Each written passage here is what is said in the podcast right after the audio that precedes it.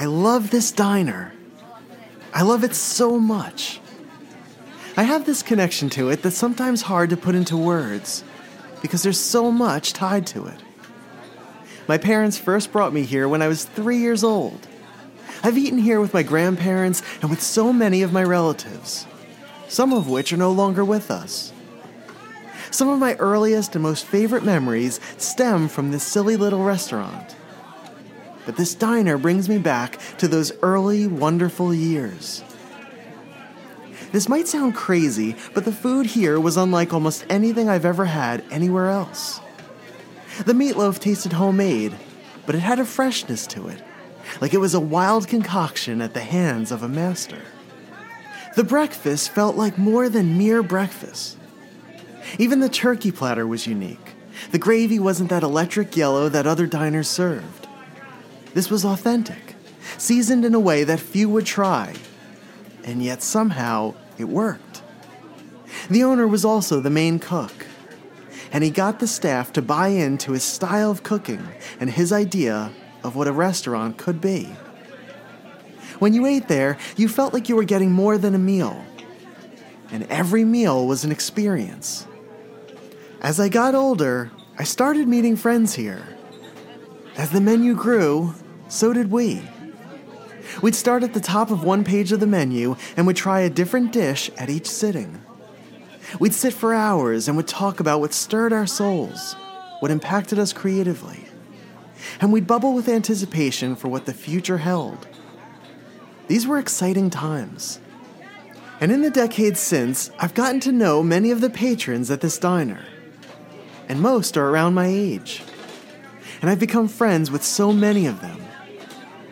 It might sound strange to say, but for many, the diner is like a second home. And for the past few years, we've had meals together, sharing stories from our lives, learning about one another, talking about the past, still excited for the future. Those friendships that developed from a simple love of one restaurant's food and the meals introduced to us during our childhoods carry us today. It's why we keep coming back. The original owner is sadly no longer with us. He didn't pass away, he's still here, but he sold the diner about a decade ago. We're fortunate that he shared his recipes with a few of the chefs he hired in his final years at the diner, and he taught them well. The new owners, I have my thoughts about them. I'll be kind though. They're not what I was expecting when it comes to taking over a beloved restaurant. They have their own plan for running the establishment, and some of their ideas and changes have worked well. They've implemented a series of new dishes. I really enjoy a few. The others just lack the flavor of many of the dishes the original owner created. Some feel like copies, but they're missing something. I had such high hopes. They seem so excited to take over something so special, but I don't think they ever really understood the restaurant business. Anyway, one of the chefs hired by the original owner, he's sort of the guy here, has been elevated to head chef. I didn't realize a diner had a head chef, but many of us were happy to hear the news. He just gets it.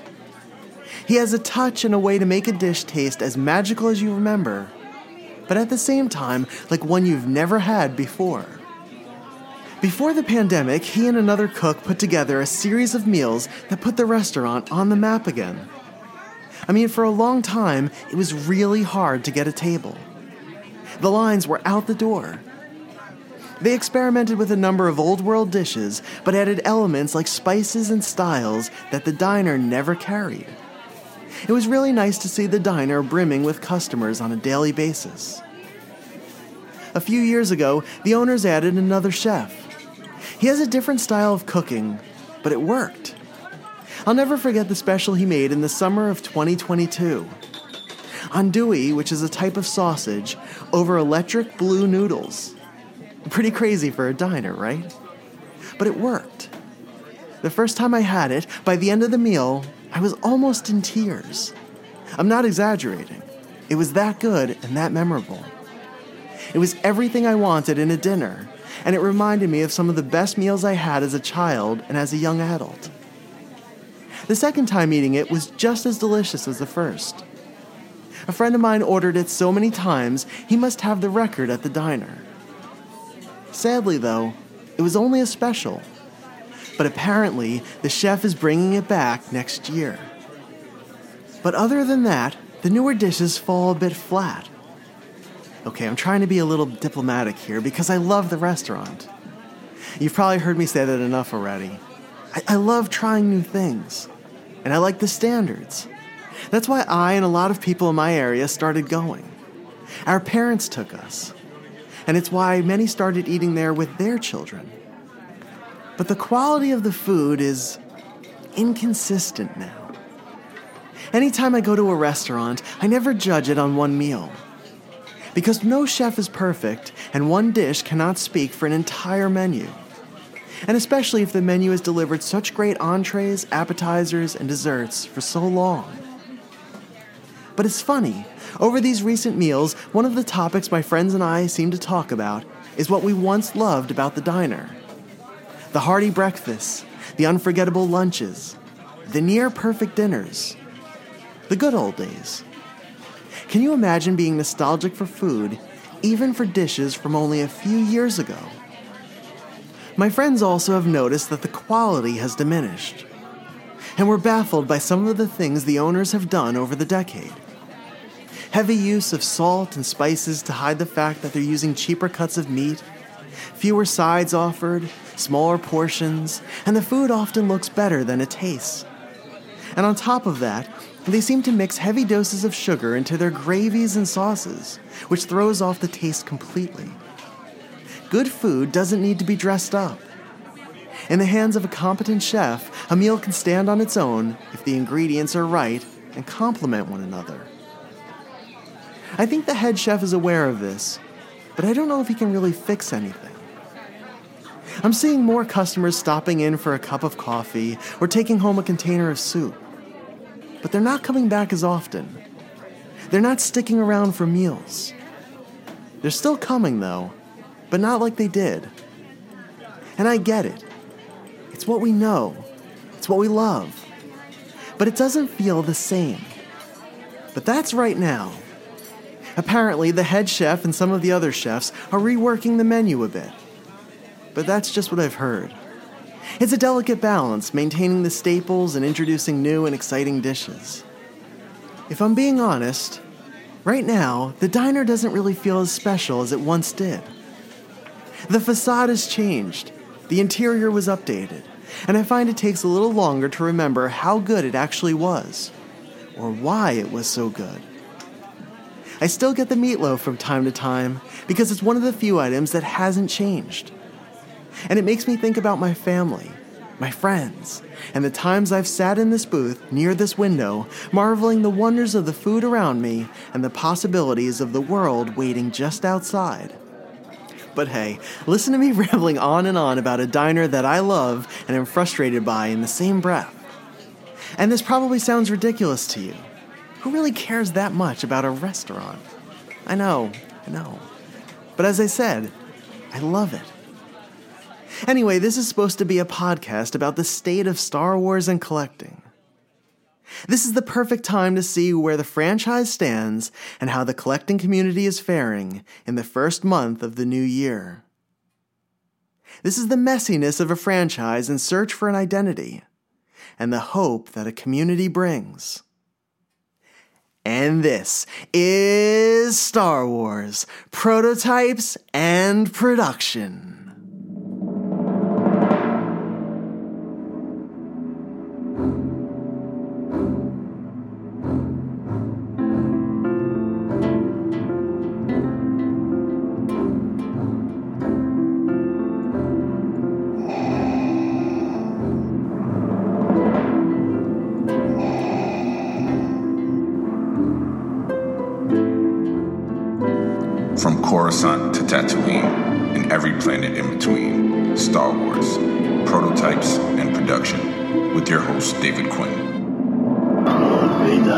Vader. It's a trap!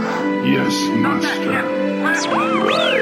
Whoa, we're gonna have company! Have to stand and fight. The more you tighten your grip, Darth, the more star systems will slip through your fingers. I want to learn the ways of the Force and become a Jedi like my father. The Force will be with you. Always.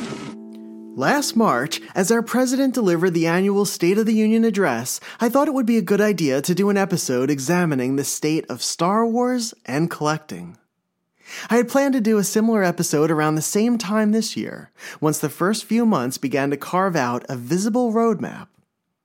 But to be very honest, I couldn't wait that long. In December, I created a list of topics I wanted to tackle over these next 12 months and I had most of January's episodes plotted. But the past three weeks have been wild, and at times frustrating and unsettling. News arose from various areas of the hobby concerning both the franchise and the fandom. A possible film centering around the sequel trilogy heroine Rey has been a point of contention among fans, for a variety of reasons. An all new film based on an established television series popped up out of nowhere, to little fanfare and a lot of confusion. Discussions within the community over controversial topics have been reminiscent of the debates after The Last Jedi premiered in 2017, or during the 2020 American presidential election. And I hit a bit of a block. This time it wasn't a writer's block or a creative block, it was a content block. There were some days that beginning work on a podcast episode felt like trying to convince others to root for a team whose members didn't bother to show up for the game. Or for those who showed up to sell jerseys instead of making any sort of mark on the field. Other days felt like walking through a war zone. The venom spewed online and on social media was unnerving at times. It was like watching someone walk into a crowd, heaving a Molotov cocktail, and walking away as chaos abounded. Rational critiques or concerns were met with a fandom desperate to not let their idols be toppled, and the pile-ups continued. An anxious energy filled these forums, with people ready to swing at others for any reason, and sometimes swinging but not really knowing why. There was a sense of wandering, searching for stability within a fandom, and bumping into others along the way. And while social media is infamous for this type of behavior, these weeks have felt different. Star Wars is a bit of a mess right now. Again, I'm being kind with my words here. At times, it appears to be a rudderless ship. And unlike its sister company Marvel, Lucasfilm has shared very little of its plans for the next few years. And the current leadership seems to be throwing ideas against a wall without having many stick. The future is murky at best, and an overall weariness has set in among fans. The critiques are many. The defenders are aggressive. The content and events are largely missing. And the calendar looks questionable. Sales of the toys have stalled. Interest among a larger audience has dipped, along with the values of many of the collectibles. And yet, Star Wars has always been a beacon of hope for me and for many others. And this January has offered glimpses of that hope within the community. The Kivecast, the original Star Wars Collector's Archive podcast, is returning after an 18 month hiatus.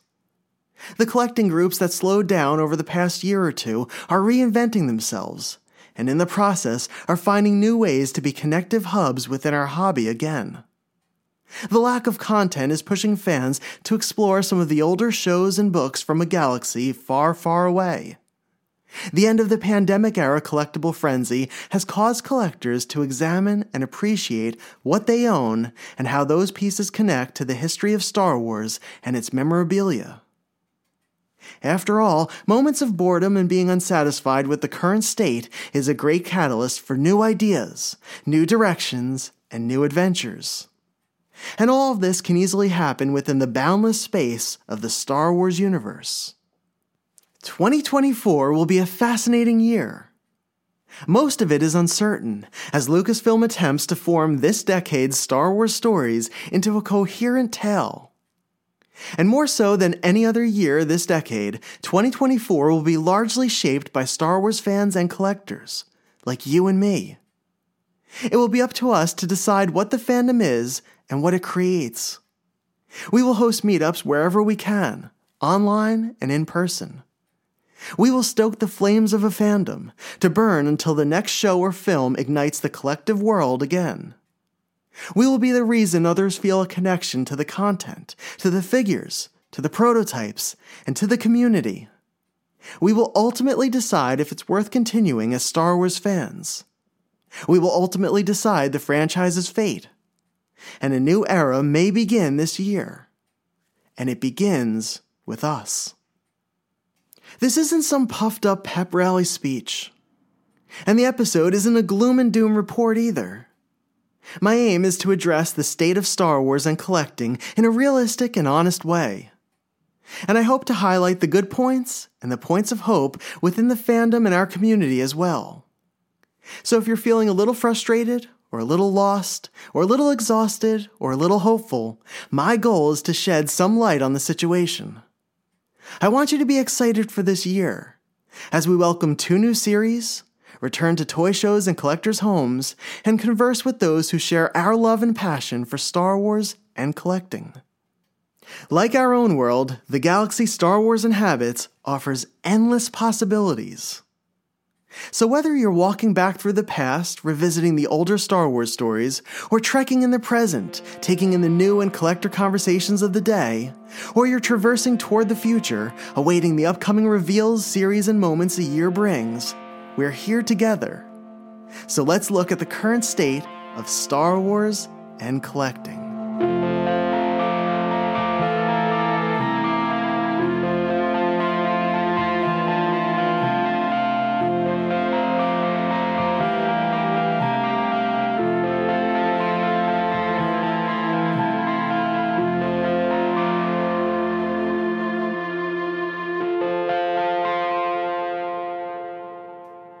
Star Wars has always been defined by its films. The trilogies have been the anchors of an era for each new generation.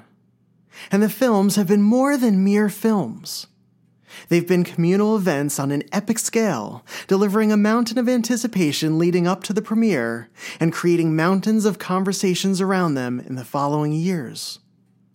The last Star Wars film to grace theaters was in 2019 Episode 9's Rise of Skywalker sealed the sequel trilogy and concluded the Skywalker saga. And once Rey announced she was a Skywalker and the Force ghosts of Luke and Leia wished her well on her next adventure, audiences largely shrugged and left theaters hoping for something better with the next Lucasfilm movie.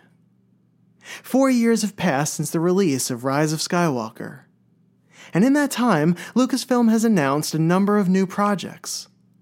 During the Disney Investors presentation in 2020, director Patty Jenkins announced she would be writing and heading a standalone film titled Rogue Squadron, which would introduce a new generation of starfighter pilots to the galaxy.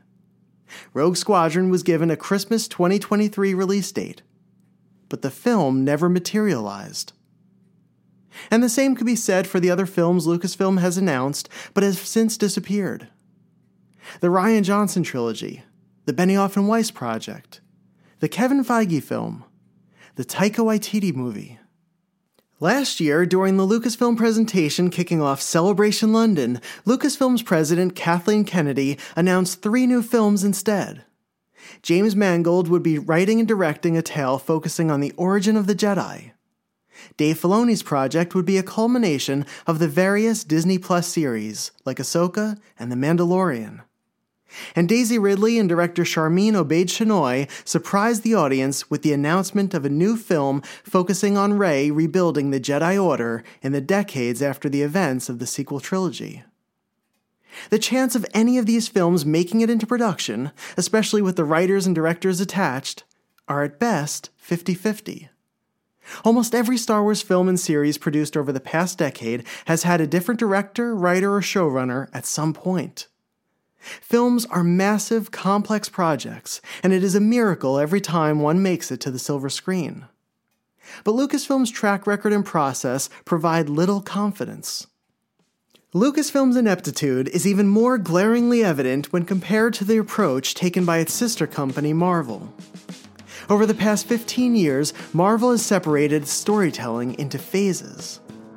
Heading into the next phase or two, Kevin Feige and the Marvel leadership mapped out and shared the planned films and their approximate release schedules with the fan base. And as with any large franchise, there were hiccups and changes made along the way.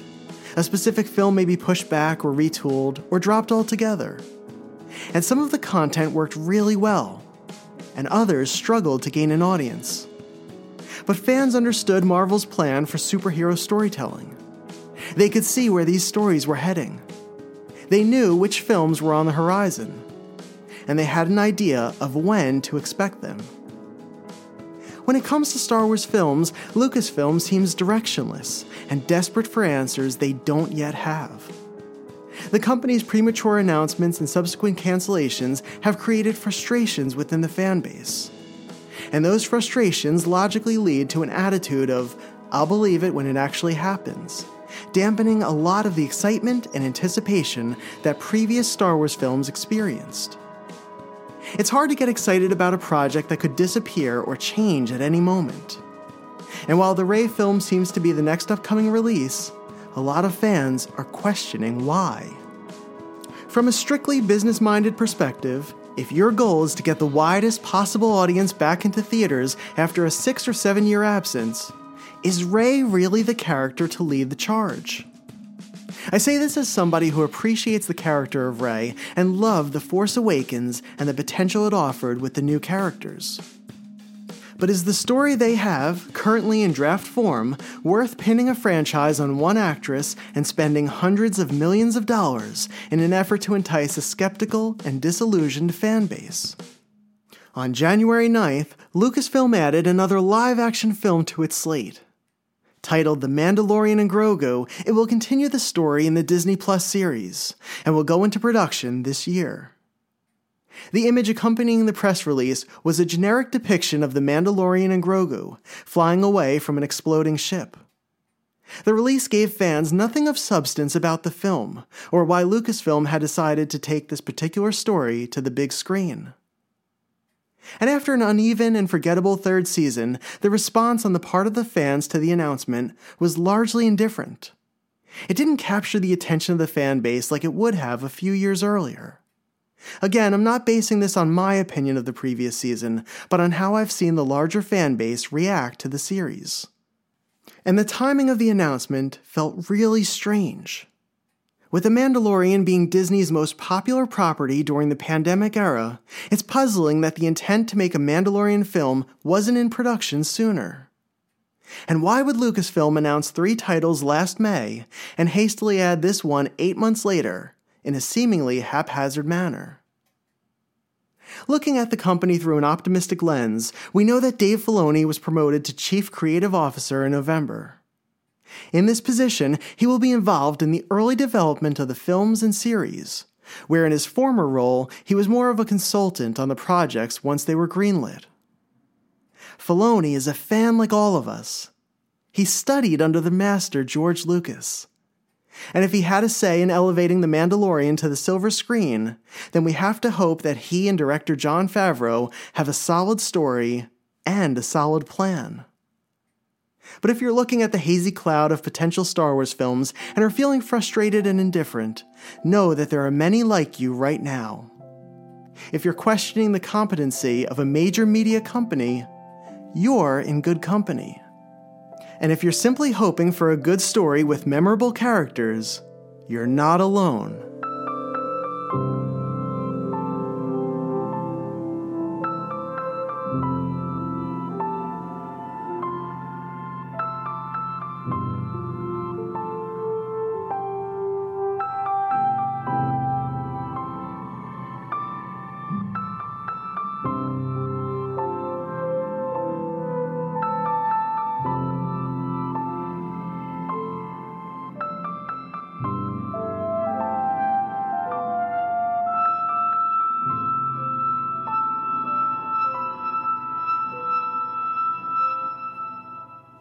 2024 will be a year without a major Star Wars convention.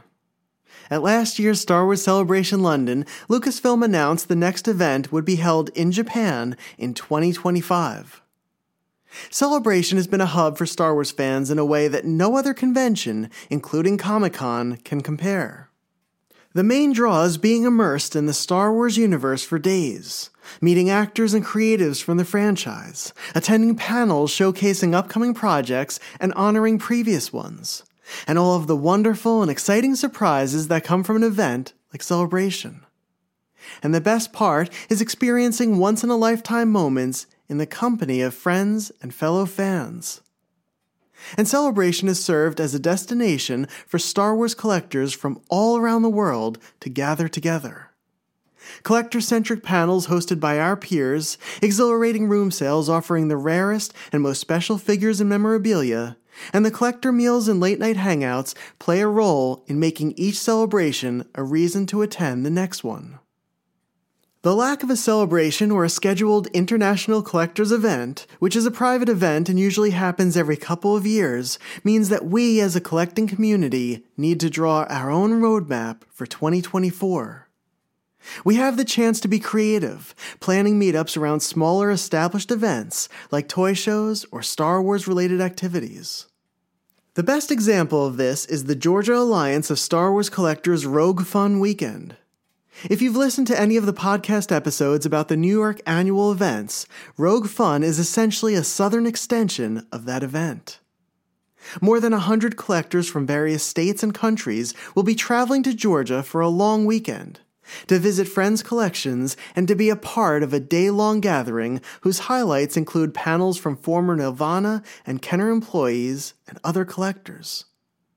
Tickets were limited to 110 people for the event and sold out within the first few hours. For many of us, this is our 2024 celebration. And the chance to be with friends again, especially with those who live far from us, is a blessing and there will be other events headed by other clubs and in other areas of the Star Wars world. The Virtual Cantina, a group based out of Facebook's largest celebration group, is hosting a meetup at Disneyland in July, where Star Wars fans can tour Batuu together and spend a day in Walt's beloved park. The Imperial Commissary is hosting its annual ICC convention in Nashville in October which draws a healthy mix of vintage collectors, as well as familiar faces from the Star Wars films and series. And our Ontario friends will likely host another May the North event, a Canadian Star Wars convention featuring creatives from Kenner, Irwin Toys, and Nelvana Animation. And if you aren't able to make it out to Rogue Fun or to any of the other events I mentioned, fear not. I expect collectors will come up with ways to get together around more of the local shows. My hope is that the lack of a celebration and the desire to be in the same room with other collectors will equate to more of our friends traveling to toy shows and turning them into weekend long hangouts. I would love to see more local club members take charge of these opportunities and organize meetups around these moments. If I had to make a prediction, I think more collectors will consider hosting meetups at their homes this year. And I think more Star Wars fans will step outside of their respective comfort zones in pursuit of building deeper connections around those in the community and in the various Star Wars hobbies. As exciting as something like Celebration is, some of the best moments I've ever had as a collector and as a Star Wars fan were in the company of people I've met in the hobby and now call dear friends. And whether it's at a restaurant, at a friend's home, or at a show, it's the type of moment that stays with us forever. So remember, you have the ability to shape these events and collector moments, especially in a year without a celebration.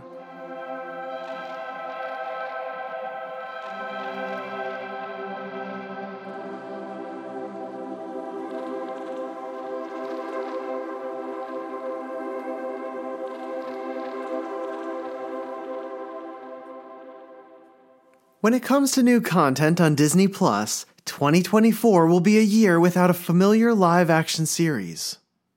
The next chapters of The Mandalorian and Ahsoka are in production, and season 2 of Andor has been pushed back to 2025. On the animation side, we're seeing the return of two series. The Bad Batch will begin its third and final season with a three episode premiere on Wednesday, February 21st and will conclude on May 1st. Tales of the Jedi's second season will likely premiere in the summer or fall of this year, but no release date has been set. Two new live action series are also slated to debut this year. But like with all Lucasfilm projects, until we get an official release date and trailer, neither can be viewed as a definite.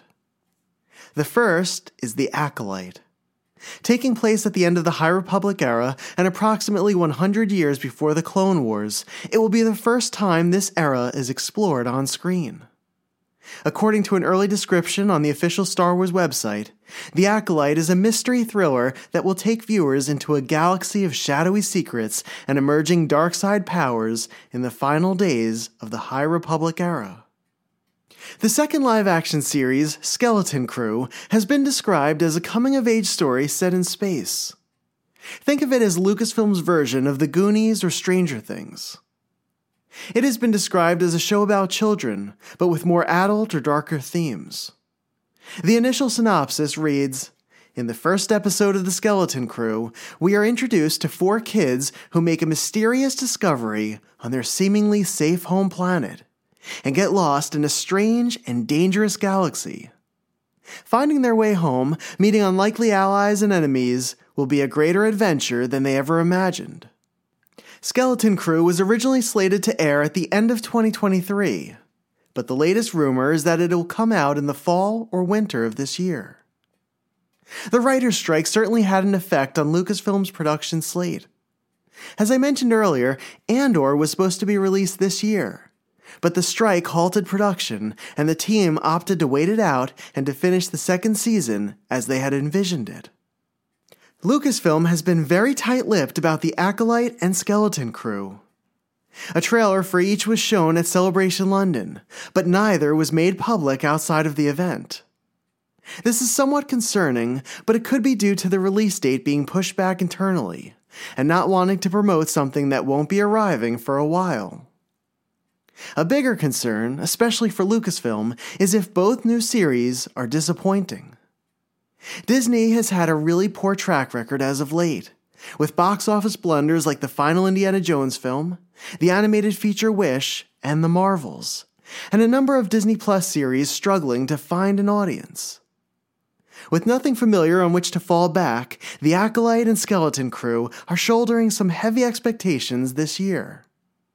If the shows are merely forgettable, it will be much harder to convince fans to continue watching future Star Wars projects.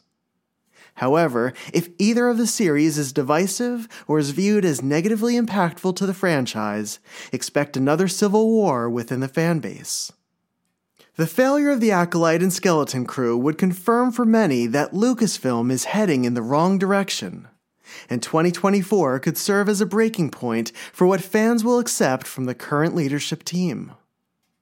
Having said all of that, I think both new concepts are intriguing and are fresh ideas within the realm of Star Wars. My hope is that they inject new life into the franchise and bring in new audiences. Now, it is solely in the hands of Lucasfilm to make them worthwhile experiences.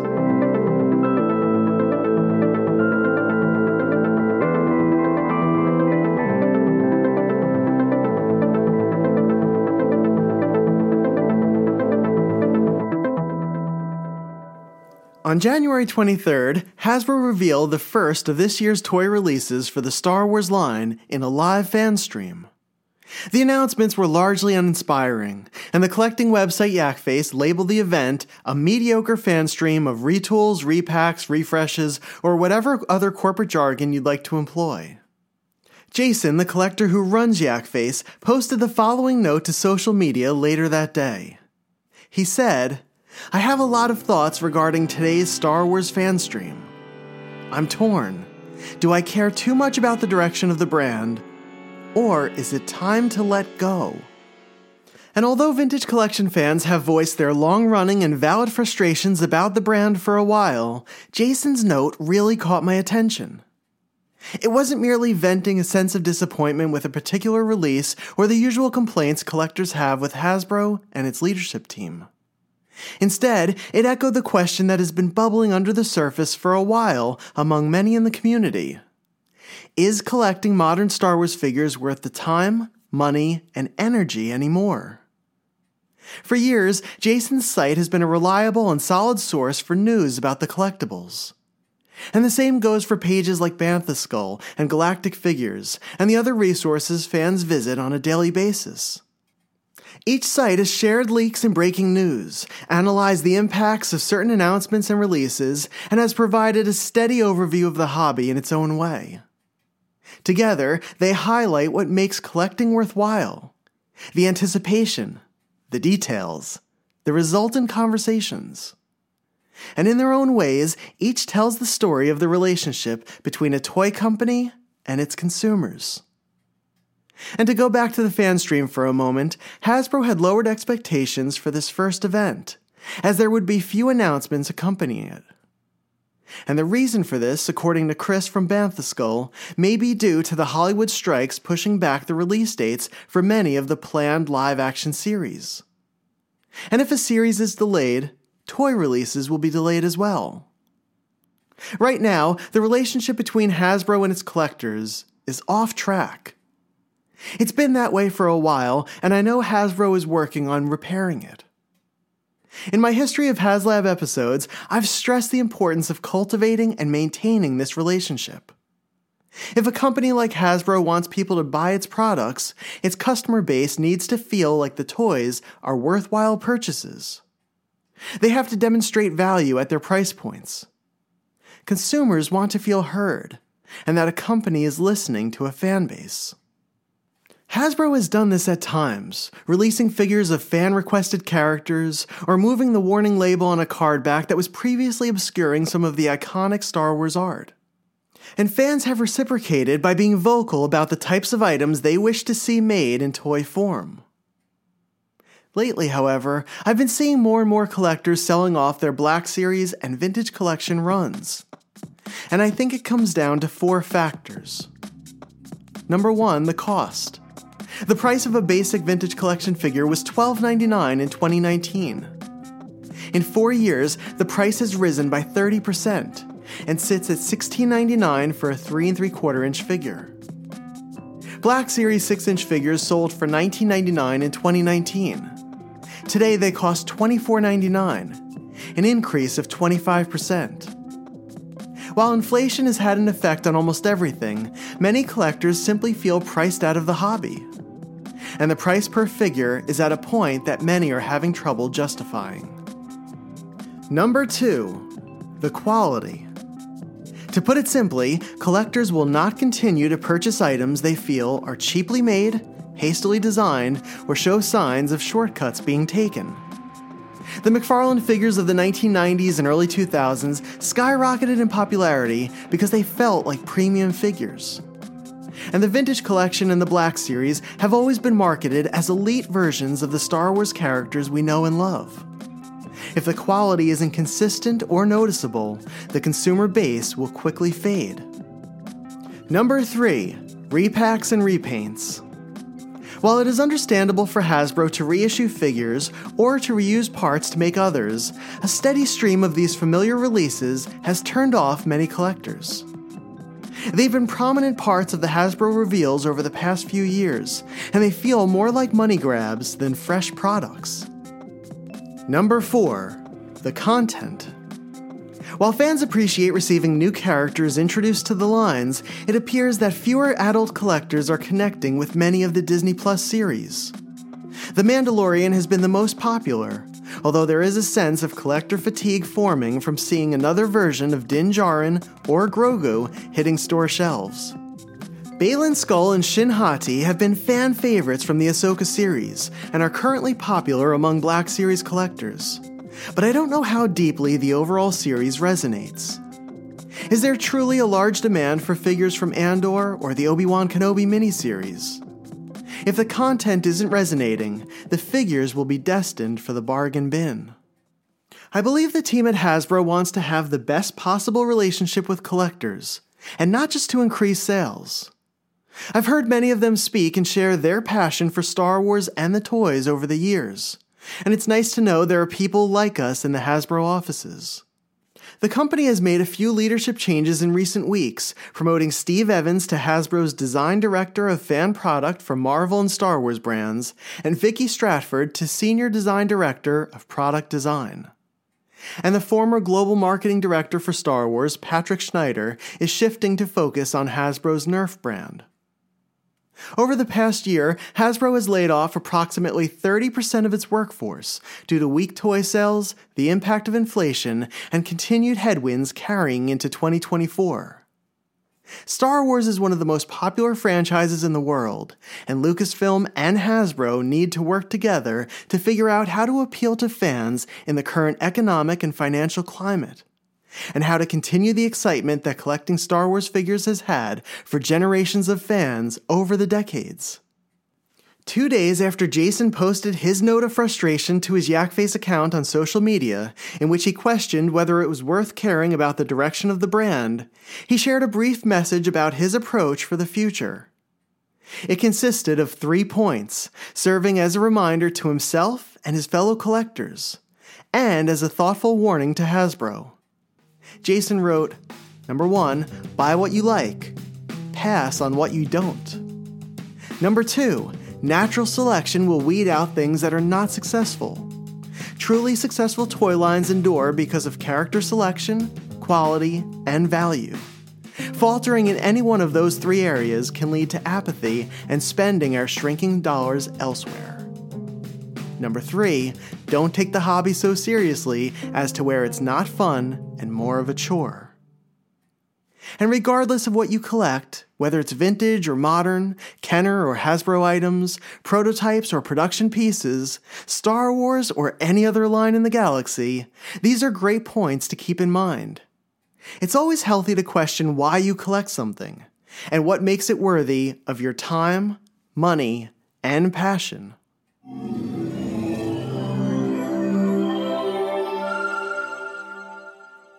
We are now more than a year beyond the post pandemic era collecting frenzy, and so much has changed for Star Wars collectors. Most of the general audience has migrated to other interests. This group consisted of speculators and investors who saw Star Wars collectibles as the next hot market. It also included some who were looking to connect with the toys of their childhood or wanted to pass the time spent in quarantine. And whether it was the dwindling values and available buyers, or shifting interests after personally completing a desired run, or just moving away from the rhythms of pandemic life, this general group has largely disappeared, and the hobby has settled down once again. And in many ways, collecting is back in the hands of collectors again.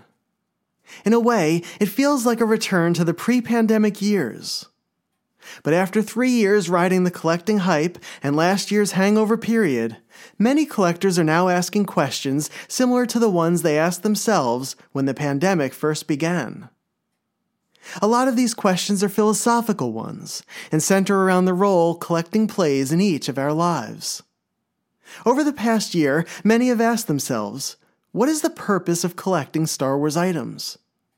What does Star Wars mean to me? Why do I continue with it? What is my goal?